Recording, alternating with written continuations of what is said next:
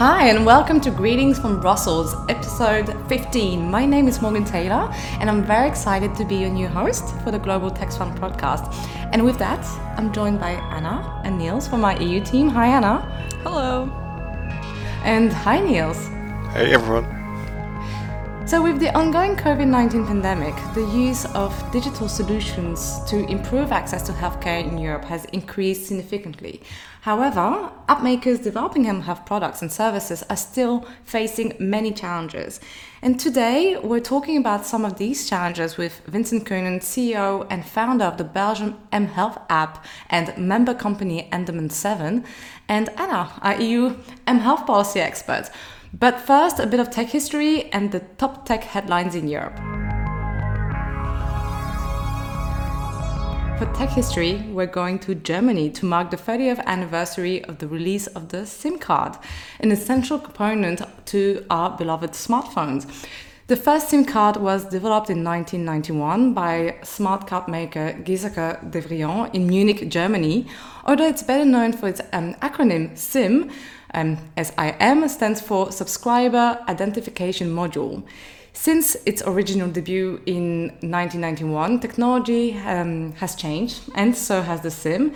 And there has been a micro SIM, which was part of the iPhone 4 in 2010, as well as a nano SIM, which has been used since uh, its uh, debut in the iPhone 5 in 2012. And today, SIM cards are just everywhere. With the emergence of the Internet of Things, they have been called on to securely connect mobile phones, uh, wireless hotspots, credit cards, and countless of other devices around the world.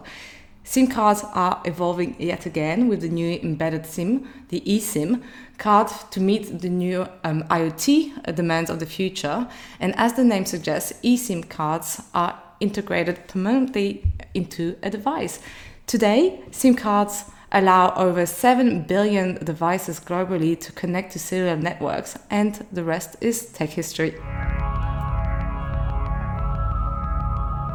And now it's time for Brussels Bytes. Anna, Niels, what are the latest top tech headlines from inside the Brussels bubble? Apple recently announced the launch of two new tools designed to protect children's privacy. The first tool uses on device machine learning to identify and blur sexually explicit images received by children in iMessage and can notify a parent if a child aged 12 or younger decides to view or send such an image. The second tool is designed to detect and report known child sexual abuse material to law enforcement by scanning users' images if they choose to upload them to the iCloud. Digital privacy groups have expressed concern that such measures would introduce a backdoor into Apple's software and could lead to the banning of content that goes beyond child sexual abuse material, such as political dissent materials by authoritarian governments. In response, Apple has stated that user privacy is safeguarded through multiple layers of encryption, fashioned in a way that requires several steps before it ever makes it into the hands of Apple's final manual review. You can find more about this story in the show notes. And speaking of children's privacy, the Dutch Data Protection Authority, the Autoriteit Persoonsgegevens, recently issued fines to social media platform TikTok totaling 750,000 euros for violating the privacy of their younger Dutch users. What it boils down to is that TikTok displayed their privacy statement to their Dutch users in English. By offering the privacy statement by not offering the privacy statement in Dutch, TikTok failed to provide an adequate explanation of how the app collects, processes, and uses personal data, which is considered an infringement of privacy legislation. Before this investigation, TikTok did not have a, any offices in the EU. Therefore, any European Data Protection Authority could have launched an investigation. This led to the Dutch taking up the case. However, as the, in investigation has gone on, TikTok has, a, has established operations in Ireland, and it will now be up to the Irish DPA to finish the investigation and issue a final ruling on the other possible violations of privacy investigated by the DPA. Some news in tech diplomacy you may have missed is that the European Union External Action Service, or EEAS, is planning to set up a representation in San Francisco. The goal is to pay more attention to the geopolitical consequences of new technologies and to take a close look at the growing power of internet companies. The initiative is also directed at foreign powers to understand how digital technologies can be used as a tool for social surveillance and repression by authoritarian regimes, and to join forces with the US in setting the standards for these future technologies. As the EEAS stated, the choice of the global model for technology and internet regulation will determine which countries or regions will fill future leadership roles. We'll, of course, follow the story and inform you about future developments. Recently, we hosted our French edition of the App Makers Tour. We discussed things from security to competition in today's app economy, as well as how Europe, new European rules could affect app makers and the broader technology ecosystem. Our next stop is in Italy on the 22nd of September. We'll be joined by policymakers and app developers to continue our discussion about the ongoing platform regulation efforts in the EU. You can sign up directly via the link in the show notes and check out the recordings and recaps of all our previous events on the App Makers Tour website. And that's all for Brussels Byte. Earlier this year, we had the pleasure to welcome mHealth expert Brigitte Morillon from the European Commission on episode 12 of the podcast to talk about the Commission's work when it comes to boosting the uptake of digital health technologies. So today we are excited to bring you the perspective of Vincent Keunen, founder uh, of member company Andaman 7. For those who don't know, Andaman 7 is a Belgian e-health platform that aims to empower patients by giving them control over the health data, increase the speed and contribute data to medical research, and facilitate remote patient monitoring for medical professionals. When we sat down with Vincent, uh, we discussed how the use of digital solutions are improving access to healthcare in Europe throughout the COVID 19 pandemic, the challenges that mHealth app developers face as the pandemic continues, and most importantly, how developers can act as a community to overcome those challenges. But before we get to that, we're going to hear from our mHealth policy expert, Anna Bosch, to provide us with some context and to fill our listeners in on what we've been doing as an organization when it comes to mHealth. So, Anna, maybe you can start by defining what is mHealth. Yeah, sure. Um, so, in short, all digital health solutions that use mobile technologies can be considered mHealth. And this definition is obviously quite broad, and it can include all kinds of digital health tools, such as mobile medical apps, wireless uh, wireless health products, and wearables like like a smartwatch or um, or like a remote patient monitoring tool, um, mobile medical devices, software as a medical device, cloud based portals like Andaman 7 and dashboards, um, and many other things that I can't all list right now. um, so during the COVID 19 pandemic, um, these tools have obviously become particularly important because we couldn't leave our houses or meet people or doctors. Um, and amongst other things, they these tools have assisted in tracing COVID nineteen cases, staying in touch with your um, with your doctor, um, improving your mental health, or monitoring chronic diseases. And you wrote a blog recently, a checkup on mHealth policies in the EU. We've linked that blog in the show notes for those who are interested.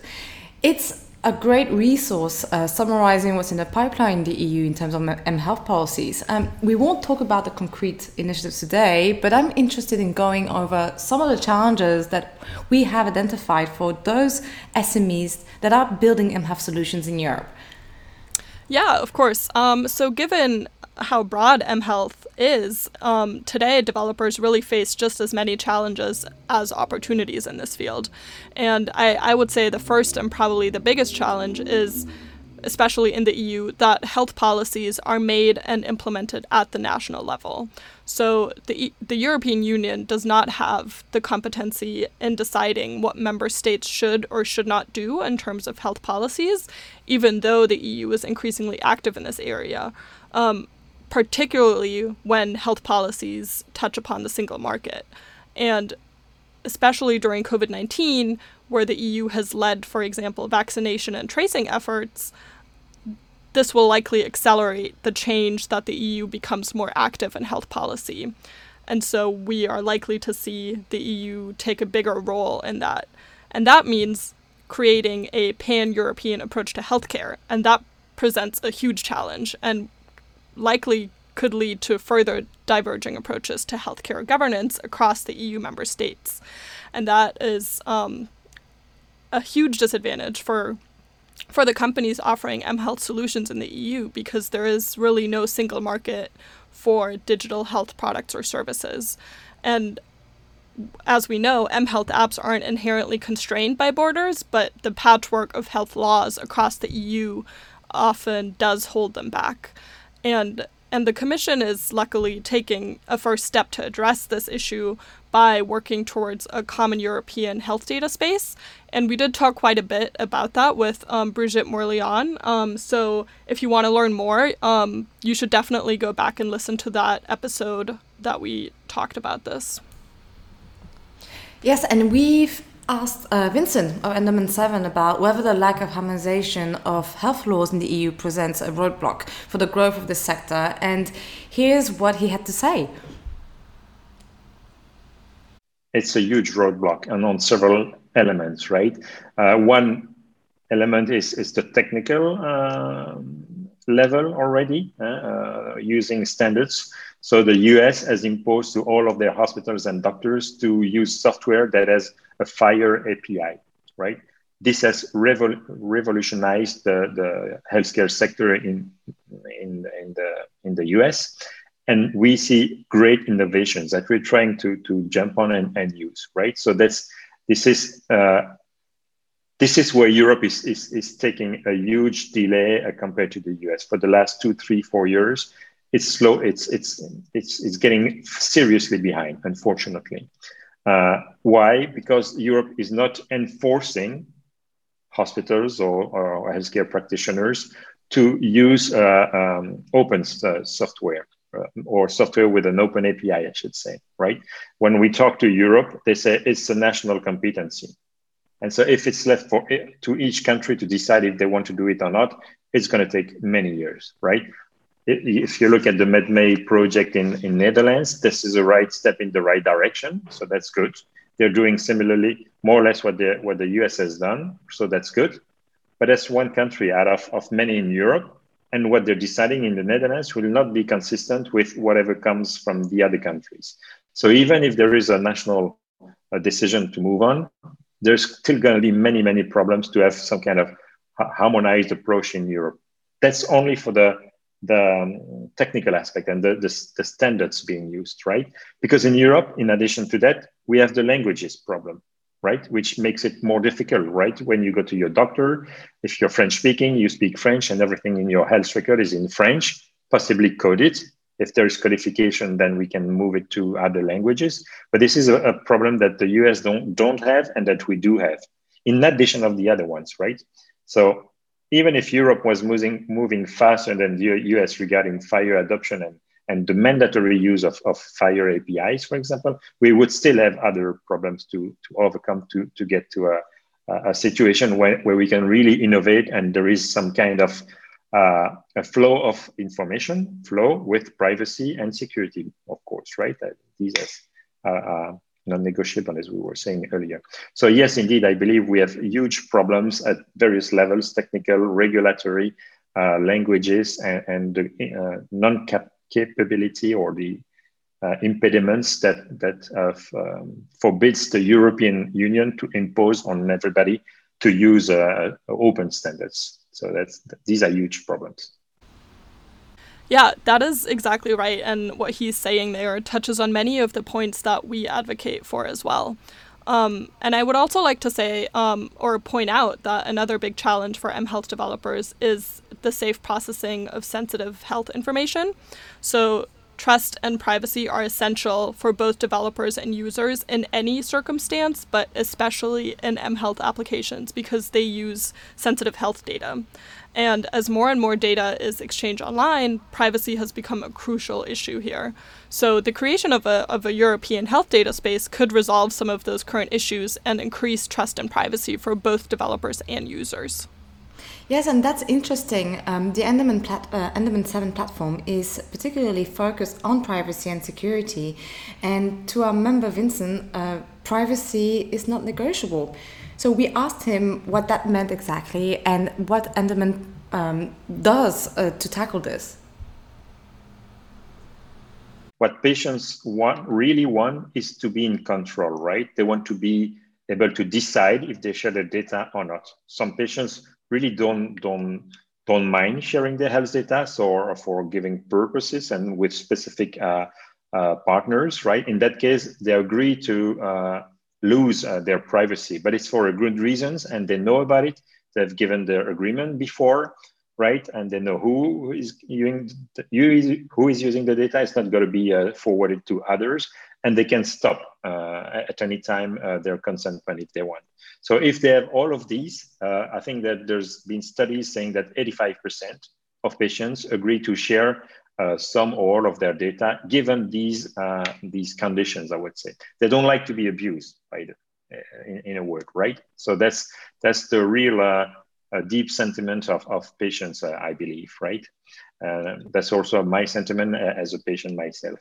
So it's it's difficult to do in practice. And then in addition to privacy, then there is security of data, right? Because hackers uh, are very much interested in collecting uh, health data and trying to steal health data because it has a lot of value, right? So security is related, but it's a different issue. And so the approach that we, we've taken at Andaman 7 is, I think, quite unusual. I don't think you will find it uh, anywhere else for the moment. It's also because of our long uh, experience with health data. Uh, it's because we are patients and also because we're based in Europe. So GDPR has influenced us a lot.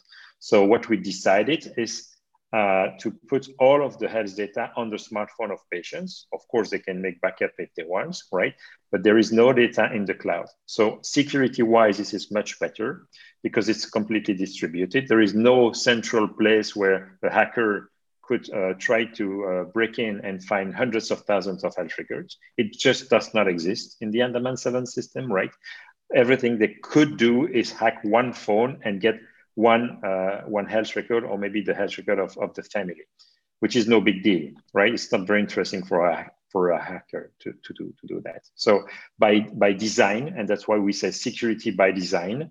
Uh, by design, the Andaman 7 way of managing and storing data is is is, is much harder for, for, for hacking for hackers, right? We say security by design, but and we also say privacy by default which means that if you enter data uh, in your health record, in your Andaman 7 PHR, personal health record, no data is ever shared by default. Everything stays on your phone. You have to take a specific action to share data with your spouse, your doctor, and so on. And you could also be invited to contribute to, for example, a clinical trial, but then you're invited and then you have to consent to be part of the, the trial. And then you have a very clear uh, specification of what data will be shared, who it will be shared with, and uh, for what purposes, and that you can also retract your consent. So this, this, this is a combination of technical uh, elements and also architectural uh, choices, and also based on our philosophical approach or ethical approach of, of the, the health data field that, that we can provide those, those in, in such a way. Looking to the future, we also wanted to get Vincent's thoughts on what trends he sees emerging in a post COVID world in terms of M health in the years to come. Yeah, well, there's many things moving and they're moving in the right direction, right? So I don't want to be too negative. It's just that it's going too slow in, in, in Europe, much, much too slow, right? So what I see in the future is a hopefully a better interoperability of data. That's that's a prerequisite to almost everything else, right? Uh, what Europe has and that others don't have, it's very clear regulations on privacy, which I believe are quite good. Uh, so GDPR is, is very good on that. And uh, we see with surprise that other countries are moving in that direction, right? The new California Privacy Act is not GDPR, but it's in the direction of GDPR. So it's good. And there's similar uh, new acts in, um, in, eastern states of, of the US, right? Washington and, and New York and, and so on. And there's also the new Brazil uh, Privacy Act, which is also going in that direction. So there, Europe is leading for, for the regulation. So that's very good. Now, what we need to do is to fix the interoperability problems and fix it fast so that will allow the, the flow of data. And with that, we will be able to build on top of that AI techniques or machine learning techniques or new, new technologies uh, that will uh, able, uh, enable us to uh, better uh, use the data. Uh, COVID has forced everybody to accept teleconsultation, right? And it, it's, it's being said by some that up to 70, 70 percent, seven zero of consultations can be done online without touching the patients, right? Only 30% need that.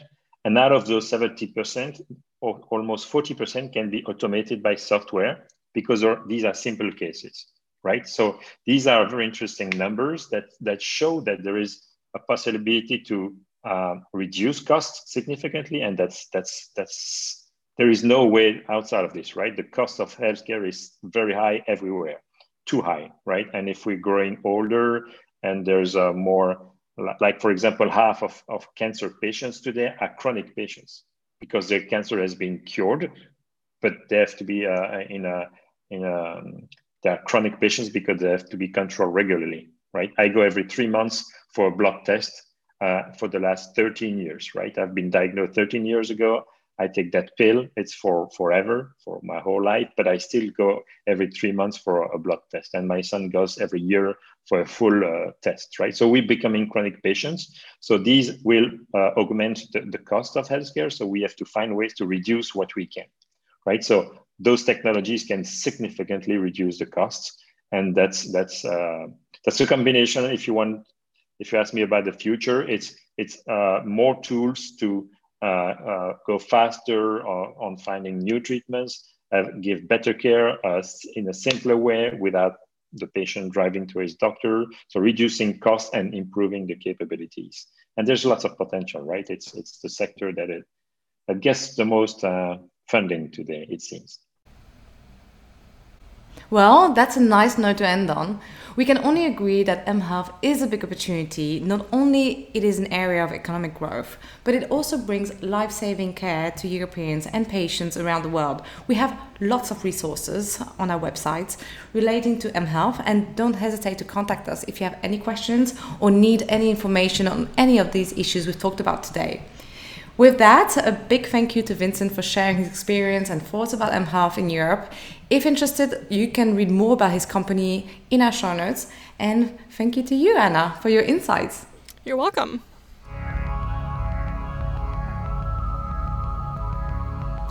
And now it's time for random identifiers. I'm going to start with you, Anna. You're up first. Yeah, okay. Um, I think we've talked about COVID 19 a little bit in this episode, so I'm going to stick with the theme. And uh, my random identifier is that my gym that I go to has finally reopened, and it oh, has nice. been a very big life improvement because it means I don't have to work out in my tiny bedroom or outside, which is very difficult because it is very hot here.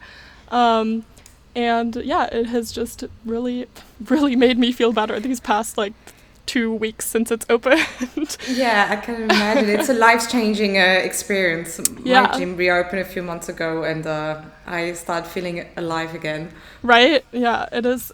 I, I enjoyed that they had the option to work out outdoors, so they would teach classes outside, which was nice during the spring and the fall. But over the summer, it really got challenging to do anything outside. And yeah, now they're open, there's air conditioning, there's all the props that I need. There's so much space that I don't have in my home. so it's it's good. And the satisfaction to know, yeah, to get the motivation. I feel like when you go to the gym, I need to have the the the process of yes, going there. An, and once you're there, yeah. you, you don't have a choice, basically. Yeah. And I need the instructor to like tell me what to do. yeah. Well, Niels, what's your random identifier? Well, I'm not really sticking to the team because my um, theme, my uh, random random identifier is about dragons. Well, not really dragons, but according Maybe to the researcher, according to the researcher, it's like the closest thing we've ever seen to a real life dragon. So I have to put this in there. So it's it's basically a creature that lived uh, 105 million years ago in Australia and they found a part of the skull, but it basically comes down to a massive pterodactyl. And uh, the wingspan of it is like seven meters. For the US listeners, that's 30 foot. So this thing is massive. Um, and I'm just, I'm just intrigued, basically. Yeah, and when, when did they find that? Uh, just this week, I think. Oh, wow. A new thing to put in the books? Yeah. All Or at least th- this week they, they reported on it. Uh, They, they must have found it like earlier, but I saw it in the, in the news this week. Well, Niels, I didn't know you were interested in yeah, dinosaurs. so interested in dinosaurs. Well, maybe I'm more interested in dragons than in dinosaurs, but Dragons, dinosaurs, same thing. All right, then um, my random identifier. Well, it's it's it's kind of linked to, to, to, to Anna's one. Like when I was working out at the gym, I, I was watching the Olympics uh, because I was going at lunchtime, and lunchtime was the, the right time to watch stuff in the in in Japan. So, um, and apparently the Belgium team broke the record, or, or had the highest number of medals since the since the Paris Olympic Games in 1924, and they got eight medals. so that's a huge achievement compared to the Netherlands, which is like more or less the same population that got I think 36 medals. So yeah, I don't know what to Yeah. think of that, but um, yeah, yeah, the the Dutch got 36 indeed, of which um, I think it was like te- 10 or something that were golden medals, and in total we were seventh place, which is insanely high if you ask me, for the number of um, people that the Netherlands have. yeah. I don't even know how many medals Germany got because they like didn't do super well. I think. I think I you were just so. below us, like number eight or nine. Uh, for Yeah. the for the amount of people they have, they should be doing better. But that's just me. Yeah, I think the the EU ambassador tweeted at some point that they should have a the EU team like the EU won the most medals and got Yeah, backlash but saying The, EU is doesn't not a country. yeah. I also don't support that take. People like to claim the EU when it benefits them and reject it when it doesn't. So I don't like that. Yeah, and the Olympics is there. So when your national pride comes back in. Yeah, we can always adopt uh, a solution like uh, like the Russians by not applying as Russia but as as the Russian Olympic Committee. We'll just But do that's, the European Olympic choice, Committee. Right. That's not their choice. It's because of the the the you, we're using doping, right? The I. What's Yeah, of course. The, the IOC makes them do that. It's not Yeah. Russia's choice. So Yeah, but I mean IOC they're not a country, so maybe there's an option there. Nah. Yeah, well, let's hope that the EU doesn't have to. It's not Right. forced to, Not to a run on the independent banner. so, well, we've reached the end of Greetings from Brussels, episode 15 of our Global Tech Swamp um, podcast. And if you're interested in learning more, um, head over to our website at actonline.org um, slash techswamp, where you'll find our show notes. And we now have transcripts available. You can find them at the top of our show notes as well as on podscribe.com. Just search for TechSwamp. You can subscribe to Tech Swamp on Apple Podcasts, SoundCloud, Spotify, and Stitcher to get the latest episodes first. And don't forget to rate and review. Thanks for listening. Bye for now. Bye. Bye.